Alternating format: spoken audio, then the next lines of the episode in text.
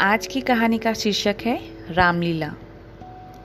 इधर एक लंबे अरसे से रामलीला देखने नहीं गया। बंदरों के कुरूप चेहरे लगाए, आधी टांगों का पजामा और काले रंग का ऊंचा कुर्ता पहने आदमियों को दौड़ते हु हु करते देखकर अब हंसी आती है, मज़ा नहीं आता। काशी की लीला मशहूर है, सुना है लोग दूर दूर से देखने आते हैं। मैं भी बड़े शौक से गया, पर मुझे तो वहाँ की लीला और किसी व्रज गांव की लीला में कोई अंतर ना दिखाई दिया। हाँ, रामनगर की लीला की कुछ साथ समान अच्छे हैं। राक्षसों और बंदरों के चेहरे पीतल के हैं, गदाएं भी पीतल की हैं। शायद वनवासी भ्राताओं के मुकुट सच्चे काम के हों, लेकिन साथ सामान के अलावा वहाँ भी सिर्फ हु हु के सिवा और कुछ नहीं।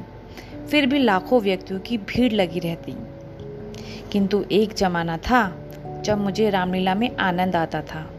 आनंद तो बहुत हल्का शब्द है, वह आनंद उन्माद से कम ना था। इत्तफाक से उन दिनों मेरे घर से बहुत थोड़ी दूर पर रामलीला का मैदान था, और जिस घर में लीला पात्रों का रूप रंग भरा जाता था वह तो मेरे मकान से बिल्कुल मिला हुआ ही था। 2 बजे दिन से पात्रों की सजावट होने लगती थी। मैं दोपहर ही वहाँ जाकर बैठ जाता और जिस जोश से दौड़ दौड़ कर छोटे मोटे काम करता, उस उत्साह से तो आज मैं अपनी पेंशन लेने भी नहीं जाता।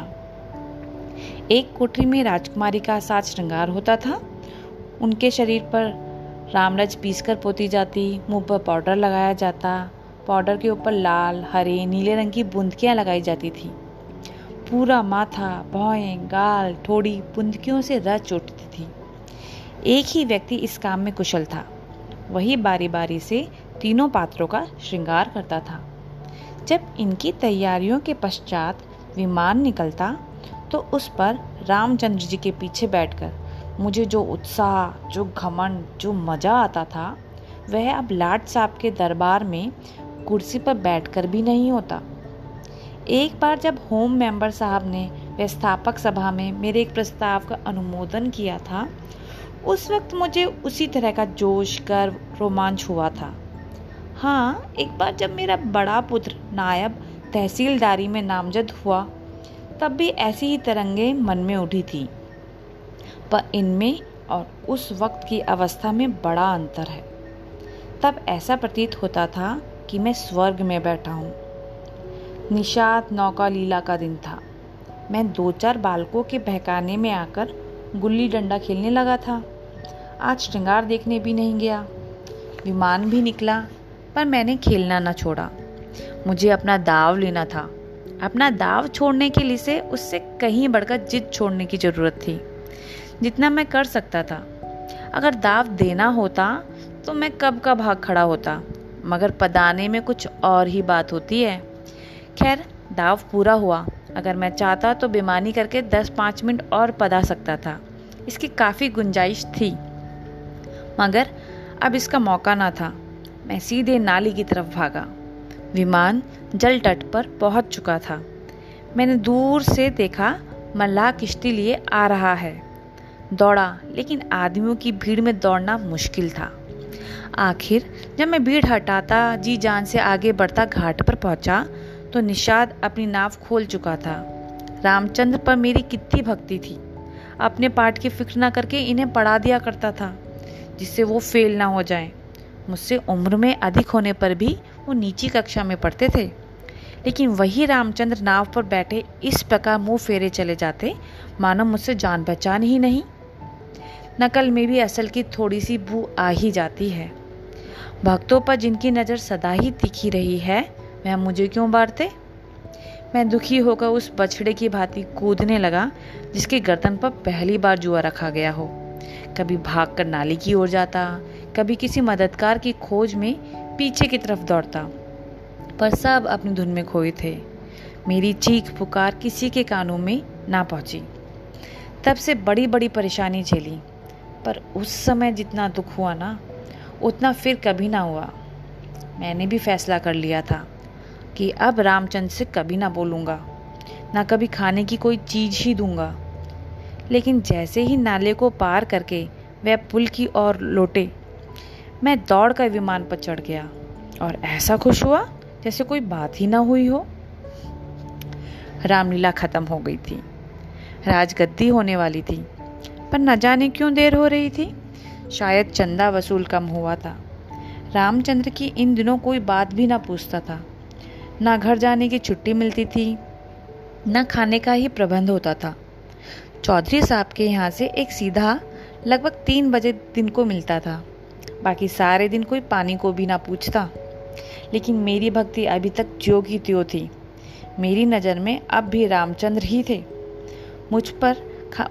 घर पर मुझे खाने की कोई चीज़ मिलती, मैं लेकर रामचंद्र को दे आता। उन्हें खिलाने में जितना सुकून मिलता था, उतना आप खा जाने में भी कभी ना मिलता। कोई मिठाई या फल पाते ही मैं बेतहासा चौपाल की तरफ दौड़ता। अगर रामचंद्र वहाँ ना मिलते तो उन्हें चारों ओर तलाश करता। जब तक वह चीज़ उन्हें खिला ना लेता, मुझे चैन ही ना आता था। खैर, राजगद्दी का दिन भी आ गया। रामलीला के मैदान में एक बड़ा सा शामियाना लग गया। उसकी खूब सजावट की गई। वैश्याओं के दल भी आ पहुँचे। शाम को रामचंद्र की सवारी निकली और हर एक द्वार पर उनकी आरती उतारी गई। श्रद्धा अनुसार किसी ने रुपए दिए, किसी ने पैसे। मेरे पिता पुलिस के आदमी थे, इसलिए उन्होंने बिना कुछ दिए आरती उतारी। उस वक्त मुझे जितनी शर्म आई, उसे मैं बयान नहीं कर सकता। मेरे पास उस वक्त इत्तफाक से 1 रुपया था। मेरे मामा जी दशहरे के पहले आए थे और मुझे 1 रुपया दे गए थे। उस रुपये को मैंने रख छोड़ा था। दशहरे के दिन भी खर्च ना कर सका। मैंने फौरन वह रुपया लाकर आरती की थाली में डाल दिया। पिताजी मेरी और कुपित आंखों से देखकर रह गए। उन्होंने कुछ कहा तो नहीं, लेकिन मुंह ऐसा बना लिया जिससे जाहिर होता था कि मेरी इस धृष्टता से उनके रोब में पट्टा लग गया। रात्रि के 10 बजते बजते यह परिक्रमा पूरी हुई। आरती की थाली रुपयों और पैसों से भरी हुई थी।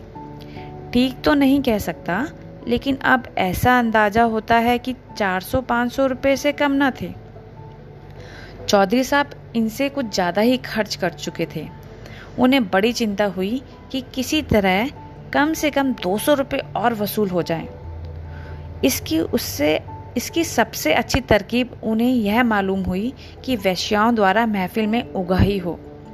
जब लोग आकर बैठ जाएं और महफिल रंग जम जाए तो वे आने वाले रसिक जनों की कलाइयाँ पकड़ पकड़ कर ऐसे हाव भाव दिखाएं कि लोग लजाते लजाते भी कुछ ना कुछ दे ही मरें। आबादी जान और चौधरी साहब में सलाह होने लगी। मैं इत्तेफाक से उन दोनों प्राणियों की बातें सुन रहा था। चौधरी साहब ने समझा होगा, यह लड़का क्या मतलब समझेगा। यहाँ पर ईश्वर की कृपा से अक्ल के पुतले थे हम। सारी दास्तान समझ में आती थी। चौधरी साहब बोले, सुनो आबादी जान, यह तुम्हारी जाति है। हमारा और तुम्हारा कोई पहला साबिका तो है नहीं। भगवान ने चाहा तो यहाँ हमेशा तुम्हारा आना जाना लगा रहेगा।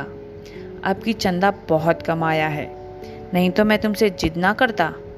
आबादी जान, आप मुझसे भी जमींदारी चाले चलते हैं क्यों, मगर यहाँ जनाब की दाल नहीं गलेगी। वाह, रुपये तो मैं वसूल करूँ और मूँछों पर ताप आप दें। कमाई का अच्छा तरीका निकाला है। इस कमाई से तो वाकई आप कुछ दिनों में राजा हो जाएंगे। उसके सम्मुख जमींदारी जग मरेगी। बस कल से ही एक कोटा खोल दीजिए, खुदा कसम माला माल हो जाइएगा। चौधरी साहब, तुम मजाक करती हो, यहाँ काफिया तंग हो रहा है।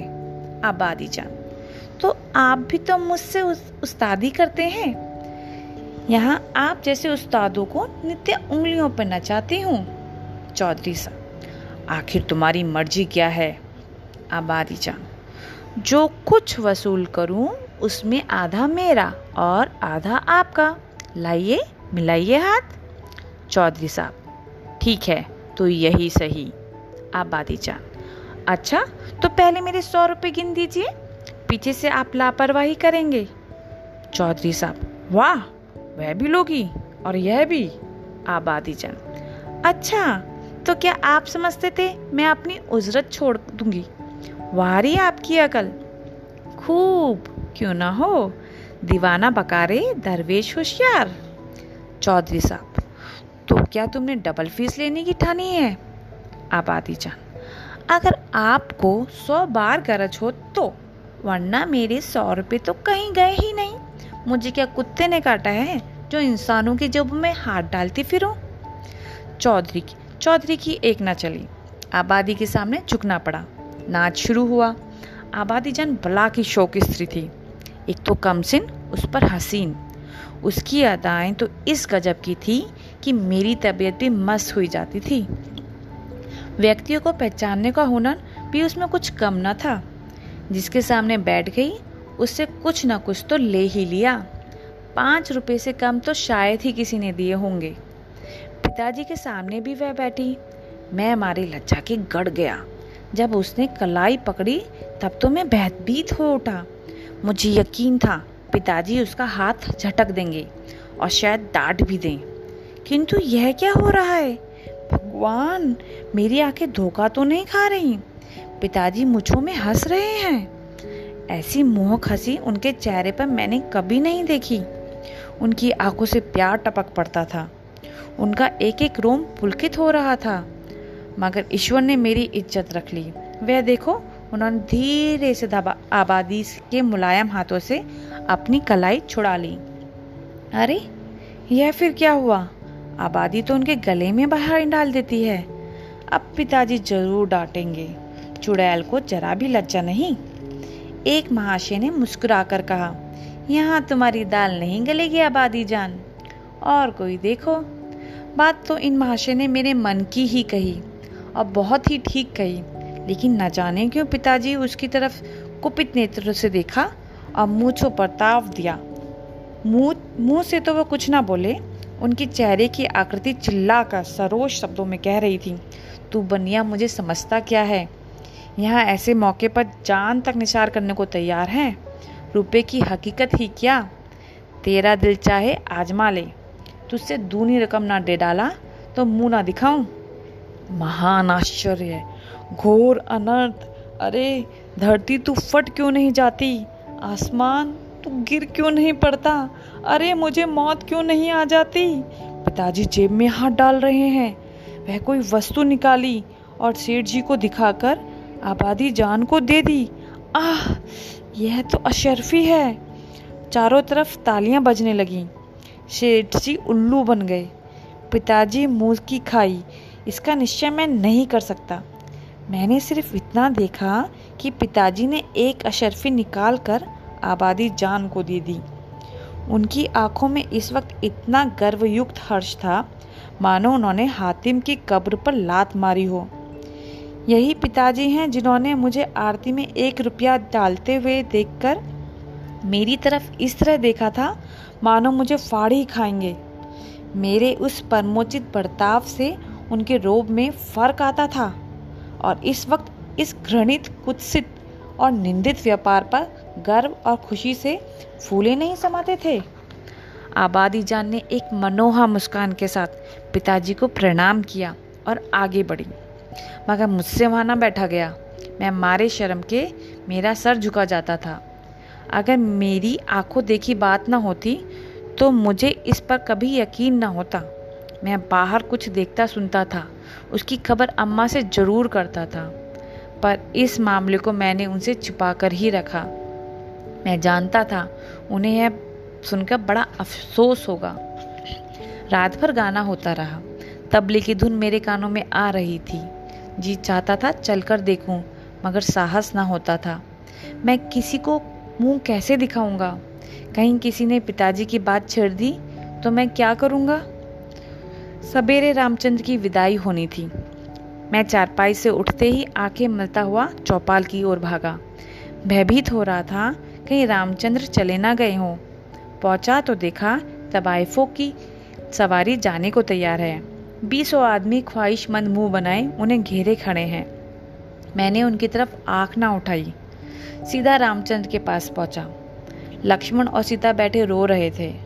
रामचंद्र खड़े कांधे पर लुटिया डोर डाले उन्हें समझा रहे थे। मेरे अलावा वहाँ और कोई ना था। मैंने कुंठित स्वर में रामचंद्र से पूछा, क्या तुम्हारी विदाई हो गई?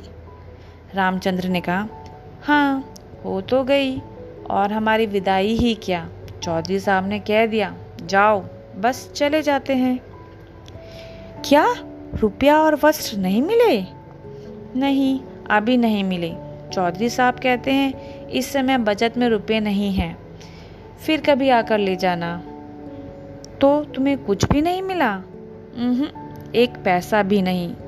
कहते हैं कुछ बचत ही नहीं हुई। मैंने सोचा था कि कुछ रुपए मिल जाएंगे तो पढ़ने की पुस्तकें ले लूँगा, सो कुछ ना मिला। राह खर्च भी नहीं दिया। कहते हैं कौन सा दूर है, चले जाओ। मुझे ऐसा गुस्सा आया, चलकर चौधरी को खूब आड़े हाथ लूँ। वेश्याओं के लिए रुपए, सवारियाँ, सब कुछ, मगर बेचारे रामचंद्र और उनके साथियों के लिए कुछ भी नहीं, जिन लोगों ने रात्रि को आबादी जान पर 10-10, 20-20 रुपए लुटाए। उनके पास क्यों उनको देने के लिए 2-2, 4-4 आने भी पैसे नहीं हैं। पिताजी ने भी तो आबादी जान को एक अशरफी भेंट की थी, देखूं इनके नाम पर क्या देते हैं। मैं दौड़ा हुआ पिताजी के पास गया। वह कहीं पूछताछ पर जाने के लिए तैयार खड़े थे। मुझे देखकर बोले, कहाँ घूम रहे हो? पढ़ने के समय तुम्हें घूमने की सुस्ती है। मैंने कहा, चौपाल गया था, रामचंद्र रुखसत हो रहे थे, उन्हें चौधरी साहब ने कुछ नहीं दिया। पिताजी बोले, तो तुम्हें इसकी चिंता क्यों पड़ी है? मैंने कहा, वह कैसे जाएंगे, पास रास्ते का खर्च भी नहीं है। पिताजी ने कहा, क्या कुछ खर्च नहीं दिया? यह चौधरी साहब की नाइंसाफी है। मैंने कहा, पिताजी यदि आप 2 रुपया दे दें तो मैं उन्हें दे आऊं, इतने में शायद वह घर पहुंच जाएंगे। पिताजी ने तेज दृष्टि से देखकर कहा, जाओ अपनी किताबें देखो, मेरे पास रुपए नहीं है। इतना कहकर वह घोड़े पर सवार हो गई। उसी रोज से पिताजी पर मेरे से श्रद्धा उड़ गई। मैंने फिर कभी उनकी डांट टपट की फिक्र नहीं की। मेरा दिल कहता, आपको मुझको उपदेश देने का कोई हक नहीं है। मुझे उनकी सूरत से चिढ़ हो गई। मैं जो भी कहते, मैं ठीक उसका उल्टा करता। यद्यपि इसमें मेरी हानि हुई, लेकिन मेरा अंतःकरण उस समय विप्लवकारी ख्यालों से भरा हुआ था। मेरे पास 2 आने पड़े हुए थे।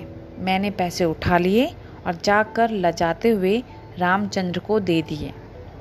उन पैसों को देखकर रामचंद्र को जितना हर्ष हुआ, वह मेरे लिए आशातीत था। टूट पड़े मानो प्यासे को पानी मिल गया। यही 2 आने पैसे लेकर तीनों मूर्तियां विदा हुई। सिर्फ मैं ही उनके साथ गांव के बाहर तक पहुंचाने आया।